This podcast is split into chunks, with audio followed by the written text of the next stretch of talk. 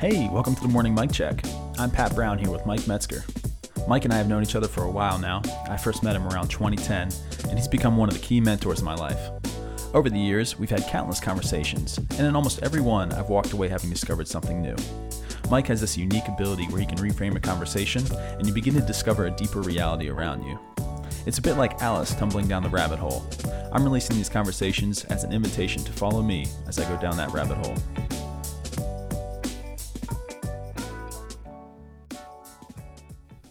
Morning, Mike. Good morning. It's another, uh, here we are, another Friday recording. How are it's you? It's another Friday recording. Well, you know, we're wringing wet here in Maryland after the downpour yesterday. Oh my gosh. You know, uh, yeah, it was yesterday. I, I, you know, the days, they just go by. Yesterday, that was the loudest thunder I have ever heard in my life. Yeah. Oh my gosh. And it was, I mean, it was probably the closest together. I saw that flash and then this insane crack. It was wild. Yeah, it, it was. Um, and yeah, we have a thing um, for listeners. We get I got something on my phone said, "Head to the basement." Well, we don't have a basement, so I cracked my head on the floor because I just passed out. When I woke up, it was gone. Nothing came. Did your phone actually say that? yeah, alert. Wow. Uh, and, you know, bam, bam, bam. Jeez. Yeah, that was intense. That Yeah. was intense. I'm not used to that. Anyway, we will not be discussing the weather today. No, we won't. Uh, a, a, a newer, um, I've seen a couple articles come out now, but a newer trend in the tech world is actually this this idea of uh, unionization and, and workers getting together and forming a union. And part of it probably goes, uh, you know, is, is a tad political, um, but I think that the intentions are are actually pretty pretty common and uniform, which is this idea of you know worker empowerment, workers wanting a seat at the table, um, not wanting power and authority to be connect collected in one place. Um, but but as I was kind of working through this, you know, I'm my my familiarity with unions is not all that positive, uh, to be frank, um, and particularly in the tech world. Well, and I'll, I guess I'll say this: I think there's a there's a place where unions are probably important, or or some some level of collective bargaining is important because you have workers that don't have as much power to go just get another job somewhere and, and leave their workplace. But in the tech world, there, there's particularly this this kind of uh, I don't know. It's still new. It's still it's fast. It's incredibly innovative, um, and so it's been surprising to see this. But as uh, as I've been you know kind of processing through, it, it seems to to interact a little bit with things you and I have talked about. You know, this idea of what what does it look like to have a healthy organization and to to to go uh, an institutional route within in, within an organization that workers may have more of a say um, that that we may be able to treat workers well. So I really wanted to to kind of hear how you digest this um, and and not just necessarily unions yes or unions no, but but really more within an organization. How do you institutionalize important things like you know it's kind of the the catchphrase today, but worker empowerment. I think if you if you think about the the, the maybe the intent of, of that common phrase today, I think it's probably fitting. Um, we do want workers to to have a sense of authority in their workplace, and we do want to bestow a sense of you know not even a sense of, but we want to give give them some power to to be part of the organization. Um, I- yeah, how do you make sense of that? Yeah, it's a good question. Um, you know, thinking about when uh, C.S. Lewis said uh, he was a Christian, he described it this way.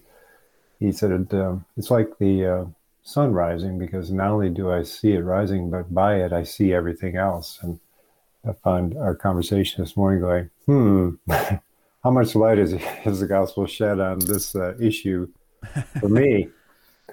and uh, I'd say somewhat. I'm sure there's others who could uh, speak to this more uh, eloquently, but but let me start somewhere with a comment you made. Uh, I don't. I I- I'm really not sure about empowerment. Period. Hmm. It's a relatively recent term, and I remember um, years ago going through some outstanding uh, uh, a leadership immersion course uh, by the Burnham Rosen Group up in Boston. So, uh, listeners, if you want to Google that, and David Burnham was our uh, moderator for that, and several of my friends and I have gone through this course, and it really blows your mind. It's findings in neuroimaging for what uh, characterizes high performing leaders, and they they noticed a profound shift beginning in the late 1980s um, what characterizes, uh, again, effective uh, institutions, effective individuals. And it pretty much blows the categories that people use today. And maybe we'll address that in a future podcast. But here's my point empowerment, you don't, I don't think you empower people because that treats them like batteries or actually uh, toys. You pop the battery in. that, that, you know, again, some listeners might feel that's insulting. They've maybe they've invested their whole life in empowerment, um, but I don't think it properly names uh, the sort of uh, relationship or the sort of uh, structure that to be in an organization. So I'd put it more this way, uh, and this is uh, the language from Burnham: is you return authority or power to what is rightfully someone's who is made in the image of God. And that includes any any worker. Now that might sound like you know high and esoteric language, but it's a difference between recognizing someone's inherent worth versus saying, I've got the power and I'm empowering you. Because even that again is I'm on top, you're on the bottom, or you're the you're the object, I am the subject. And I think all that is fraught with danger. And so I, I'm not sure about empowerment. That, I mean, that was great. Uh, yeah, uh, that, that very well said. And it, well, it's good. It, I just made it up. Gee. no, I, I feel like I need to digest that. So that's this, this idea of, uh, yeah, the returning authority, recognizing that I am returning what in theory was already there. You know, yeah. what's yeah. inherently already there, which is very different from even the, the sentiment I've heard from people who talk about empowering. The assumption is exactly what you said, which is I have power. I'm going to give you some of what's mine. Yes, and, and I think yeah. that is a major problem, and it comes out of yeah. the rise of the corporation, which rose began in post Civil War. So let me throw out a couple of things that uh, I would, I would, I, first of all, why I think you're seeing, uh, you've seen, we've seen a significant drop in uh, unions in the last uh, 30, 40 years, and why this, I think this is just constructed improperly, and if it were done a different way. So let me throw out for you. So first of all, a little bit, the rise of the corporation is uh, begins after uh, the Civil War. You think about uh, prior to that, Lincoln would have known nothing about a corporation and the work was another companies, and that comes from uh, the idea of break bread together. If you go to Panera Bread, Co, so Co bread, breaking bread together. And uh, companies were smaller. And uh, and so when you worked with people, they tended to have uh, a collegial sort of uh, uh, relationship. Now, with the rise of the corporation, and, and especially with the rise of the first business school, which was at Harvard, and Harvard was searching around for some sort of theory or model so you can legitimatize having a, a business school. And by the way, just as, as an aside, read some of the poetry that came out from the faculty when they announced a business school. Poetry. Yeah, so there's, a, there's actually limerick. Uh, it's it's a limerick to poke fun at it because the thought is business is derived from the word busy. Everybody's busy. Hmm. What do you mean you're creating a school for the science of being busy? That's great. Yeah. So yeah, it was uh, it was like what uh, a fair Harvard is one of the fair Harvard is going. Well, so then you've got to come up with an academic model so you're legitimate. Got to be legit and they strike upon the Frederick Winslow Taylor's work, who is the father of, of scientific management. Mm. And uh, Taylor, who was, uh, he would not have been fun to live with. When he took up tennis, he dissected it down to almost uh, milliseconds. It just, he just wrung, he wrung the fun out of everything. He would study it incessantly. And uh, so he had done some work uh, in Pittsburgh in the steel industry, but his basic assumption was the Hungarians who worked in there were oxen, they're animals.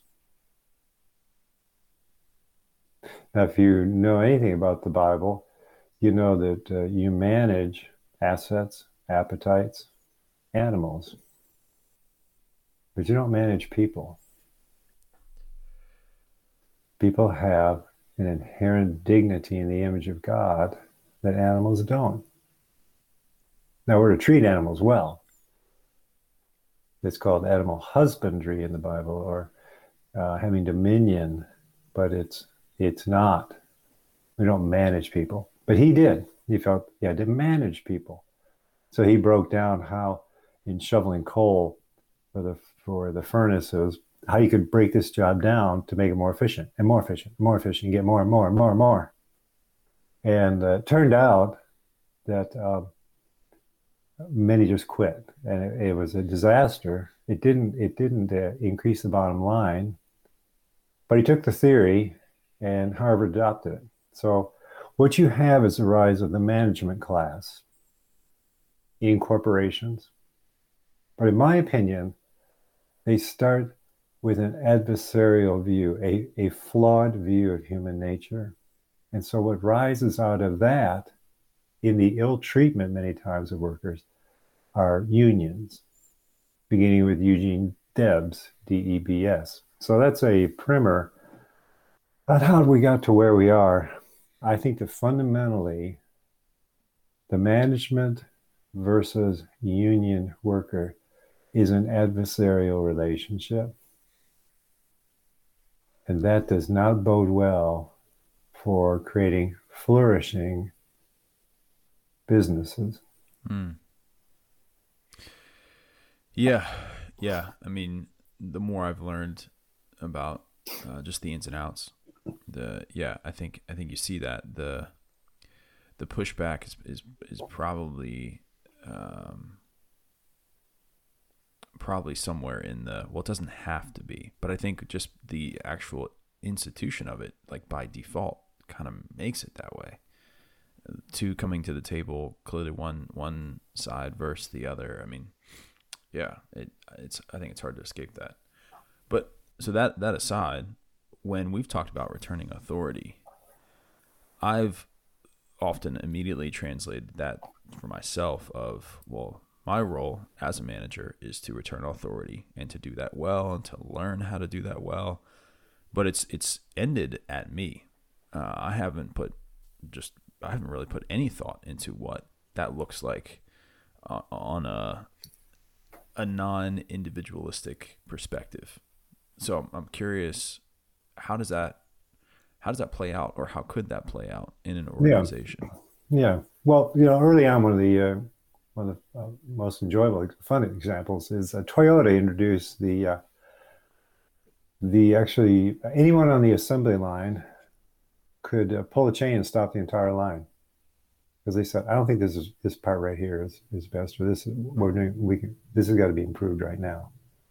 Uh, that's that is returning authority. It's saying the people who have their hands on this thing day in and day out, hour after hour, are actually they have the most experience from the we get our word expertise from experience. So the best experts are those who are closest to the action. And so we set up a, a plant in such a way that they can exercise the authority they rightly have. We're not empowering them. They have the power. We are recognizing it. That's different. Mm. in a company i worked with in the midwest small property held about 300 people. They had a uh, large warehouse, and in one of our uh, not unionized, but in one of the um, meetings, this this kind of subject came up, and I asked them. So tell me uh, again, why is it that when you come here to your corporate headquarters, there's no time clocks, but at the warehouse there is? Hmm. What are you saying about warehouse workers? Yeah, yeah. They well, one they can't tell time, but no, yeah. Were you little snotty kid? yeah, it, it, it denotes um, we're smarter. Yeah, we can yeah. handle our time better. Uh, they can't. They, it really denotes we don't trust they will get uh, the the uh, the most effective use of your time. It's actually reducing their time to efficiency. It's what Taylor said that, uh,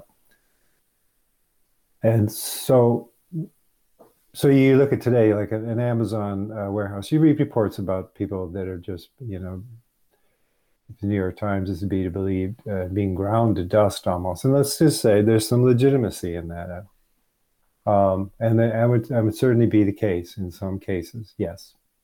And they drive hard because when you reduce someone to hourly, you also then try to squeeze all the productivity you can out of their hourly.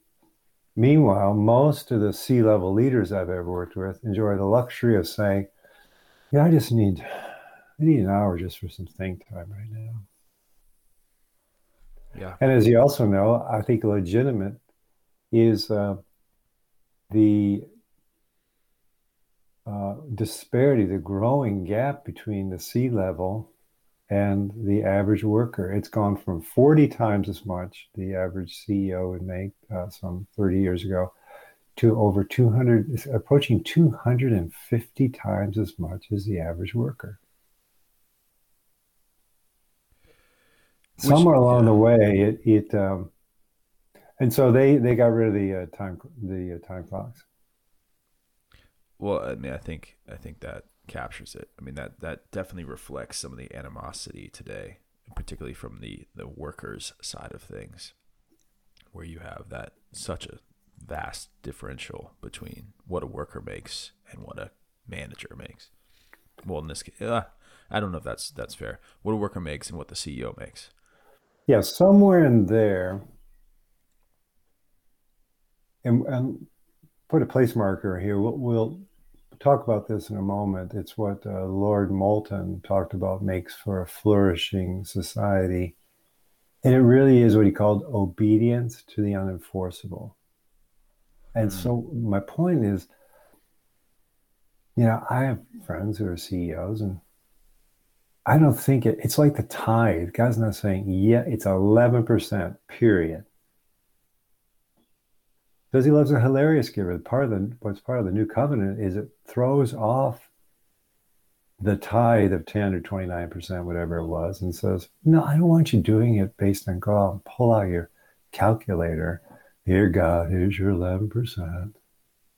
Rather, it's what you and your wife, you want to give 100% to your wife of yourself. It, it, somewhere along the way, we it seems to me we've blown through any sense of that. It, it, it when you see that kind of wage disparity. Now I'll throw this out because this is fascinating. You know, first of all, Karl Marx was coming along at the same time as the rise of the corporation and the rest. And you remember Marx said, "This will eventually create class warfare, and the uh, the workers will rise up and overthrow capitalism." Uh, that hasn't happened. It's in part because in in sort of an overall picture, workers, even in unions, but workers in the trades actually do better than they have in the past. Mm. you have to recall that in 1800, three quarters of the world's population was working either as indentured servants slaves or in some form of bondage. Three quarters of the world's population. Wow. So there has been a general rising of the tide, and capitalism has lifted more people in the last century out of poverty than any system before.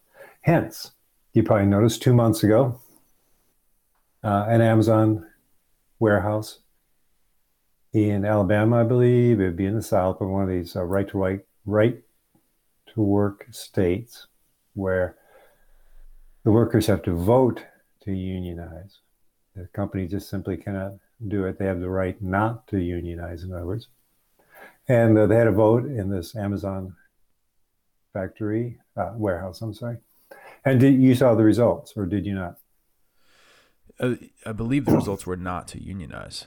Is that right? That's right. About 13%, if my numbers correct, it's somewhere in there, said yes, and 87% said no. So classic. And, Department of Justice investigates because it said there had to be coercion. Let's not go down that trail. But yeah, 13% said unionize, 87% no. Why? I'm making better money than I've ever made. Hmm. And yes, it's hard work. But the, what they're saying is the general pattern here is not that we are abused. Is it hard work? Yes. Um, but it's also been automated to a degree that workers even 15 years ago in a warehouse would have never known. Everything from the, the vests you wear to protect your back to the equipment you use. I mean, there are improvements that are dramatic. I worked, for example, my, between my freshman and sophomore year in a foundry in Saginaw, Michigan. And uh, it was hot now you'd probably think, how, how in heaven's name, how old are you? But uh, is that the told, uh, 17 to 1800 18 no, I tell you what, we were making transmission parts for vehicles. You know, this is the automotive industry, and it was Eaton is the name of the company. Um, and I was told early on to bring some real heavy worker boots. And I said, why is that? He goes, well, you know, we have these sand molds over here, and it, the white hot metal is poured in these molds. Occasionally one will leak. And it's so loud in here, and because everybody had to wear ear muffs, so you just got to keep your eye out because occasionally there could be a small trickle of white hot metal heading toward you. And oh. so he says, you know, you, your boots will catch fire, but you can tap, you can tap it out. There's plenty of sand. Here's a sand pit over here. You can tap it out. That was my first day, and I'm already wet in my pants as a freshman in college. Like, what? And I'll never forget. This is telling to me is towards the end, because you're in the lunch hour, and, and, by the way, most of these guys do have hearing loss, uh, but they're going, Mike, why are you going to college? Man, why don't you stick with us? Because we have 30 and out. That was a General Motors mantra on them, but it's true in many places. You know what 30 and out is? You work for 30 years, you retire, you got your, your pension and whatnot, right? Gold plated pension, health, and retirement and this is up in the great state of Michigan. So I could enter at age 18 and retire at age 48. Get a cottage up north, fish, hunt, two things I didn't do. Um, what's that telling you about work, by the way? It's a means to an end or a necessary evil. Yeah, it's a four letter word. Yeah. But but that was all developed by the union. And while it elevated, there was also inherent in the entire system is an adversarial relationship with the company, with management. Yeah. So one of the one of the things that has sort of come up from this has been this idea that a union allows for a more democratic work environment and mm-hmm. that everyone gets a vote and and this mm-hmm. way a company can reflect uh, you know democracy yes um, yeah what do you make of that well it does it's it does uh, give everyone a vote and it can be uh, uh produce a more democratic approach uh, how's that working out in america yeah. it's hard not to think that way. Yeah. How's that work out? Now, again, I am not saying that people in unions are stupid. That's not the point. But Jefferson was correct when he said democracy requires an educated electorate. By and large, my experience in growing up in the great state of Michigan with the UAW and the CIO and the auto workers, that was not an educated electorate. That's very much what we see in Washington today. If you're in one camp, you're going to hear everything you want to hear, but basically the system is rigged, is what they, I heard in the factories where I worked. The system is rigged. Fat cat millionaires run this. We've got to get more from them adversarial. And by the way, this what I am in no way letting management off the hook. I don't think companies should manage people. So I think that there's problems on both sides. But there is also a history in both the unions and in management of Lord Acton's famous phrase power corrupts, absolute power corrupts absolutely. I mean, there's been such a string of scandals in the UAW. The most recent one, just two years ago, they found UAW executive leaders making well beyond what union people did and had hunting lodges up north and all expense paid trips to Vegas and what have you. You just go, what happens here?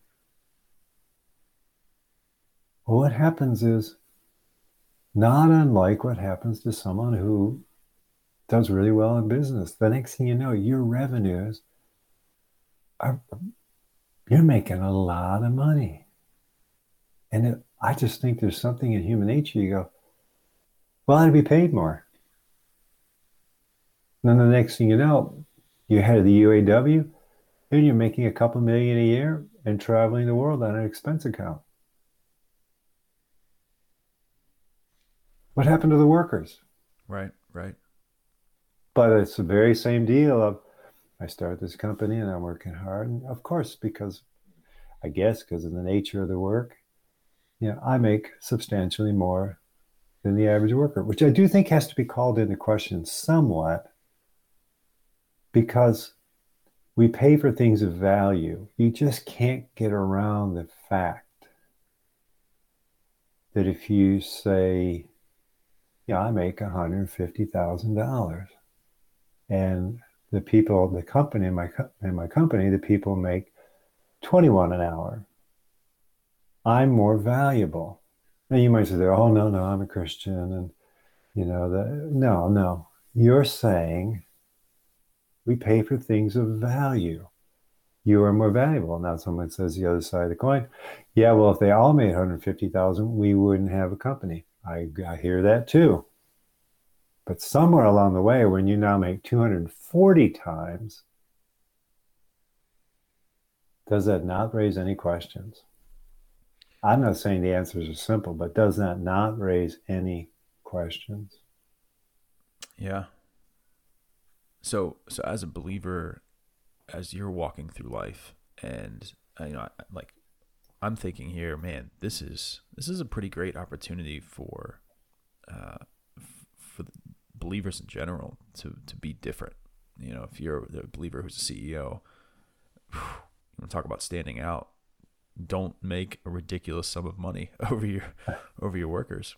But how do you how do you walk that path if you are you know on that CEO track and and and maybe you've arrived there or something as a believer or maybe you're you know in your your 20s right now listening to this and, and dreaming about the future and and know have some inkling that maybe God's called you to leadership and whatnot. You know, how do you walk that path without losing yourself along the way? Yeah, that's a really. this is why, Pat, uh, the older I get, the more I'm drawn to older faith traditions where you had spiritual directors. Not buddy buddy. Hey, yeah. let's get together. Let's talk about faith and work. Let's. I mean, I, I know that sounds pejorative the way I just said it, and I'll probably pay for that in heaven. uh, uh, spiritual directors, I think they simply ask better questions. They, they ask questions you won't normally ask, and and I think a lot would be. Uh, so, why? Just talk to me about. Let me even back it up a little further, Pat. we are part of a tradition in America where the notion of the church is the bride is not embodied by and large. It's not it's not on the frontal lobes of our imagination. And a bride discovers and is fruitful as she opens herself to be penetrated by her husband.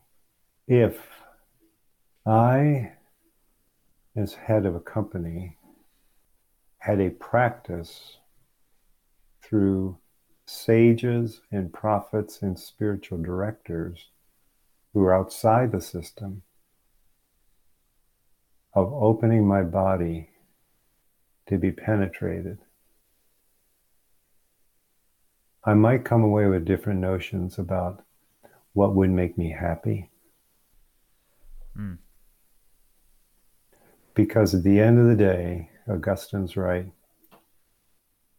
My loves are the weight.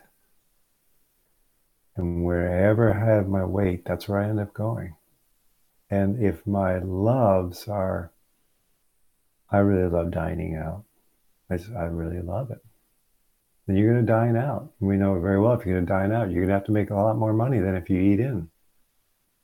If you say, and I want to live here and I want to have such and such a home, and I just, I just feel like, I just feel like, um, I think we'd be happier. And that's not a notion that you have if you work at a, on a Ford assembly line, because I've, I've been there. And you're making a set amount of money. You can't make any more unless you union bargains for it. So you're you're going to be pro-union because you're going to see you don't have the options, so to say, or the accessibility to resources that you see management has.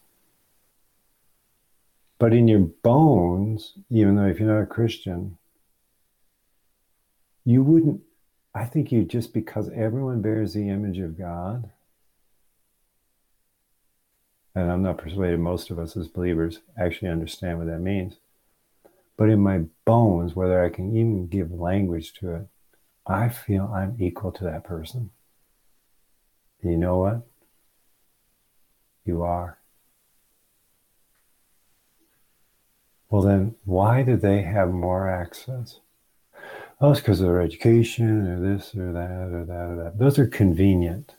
But the fact of the matter is, if you start with everyone bears equally the image of God, pagan, post Christian, Hindu, Muslim, gay, straight, white, black, it doesn't matter. I was raised in a church where we used to sing in Sunday school red and yellow, black and white, they are precious in his sight. That's good theology. Hmm. And we don't start there, frankly. I think we start with you go to certain schools, you get a certain education, you get a certain applause in, in terms of hmm, you're a bright person. Hmm, yeah, I I think I could start this, and we could actually offer a a service or a means or a product that would help people. That starts with the best of intentions, and that's exactly where it should start. Next thing you know, you hit a home run. It's doing great. Next thing you know, investors are coming to you. Next thing you know, investors are interested in return on investment. Next thing you know, you've hit a gusher. I don't think the average Christian is in touch with the sentiment in the Old Testament Lord, give me neither riches nor poverty. Mm. Riches, I forget you. Poverty, I steal.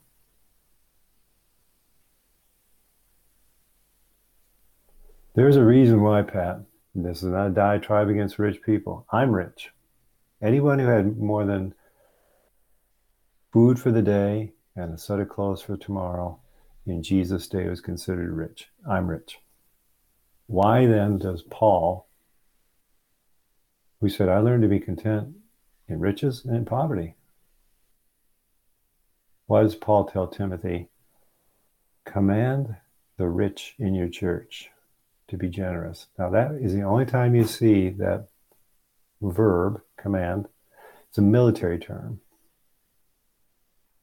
We like to say in our faith, you know, you can't be prescriptive. We should just be descriptive. Um, we should urge people. Uh, don't tell people what to do. No. Paul knows the way this works. He's been to the third heaven. He peered into eternity. He probably saw the great banquet, the wedding banquet. And he says, Tell the rich to be generous. And then he uses and conjures up the image of Babylon because he says, and now to put their hope in riches, confidence. That's the word mammon. Pat, I don't think we've come to grips with in the Western affluent world that affluence is God's intended desire for all or what is called wealth, but wealth is not riches necessarily. And riches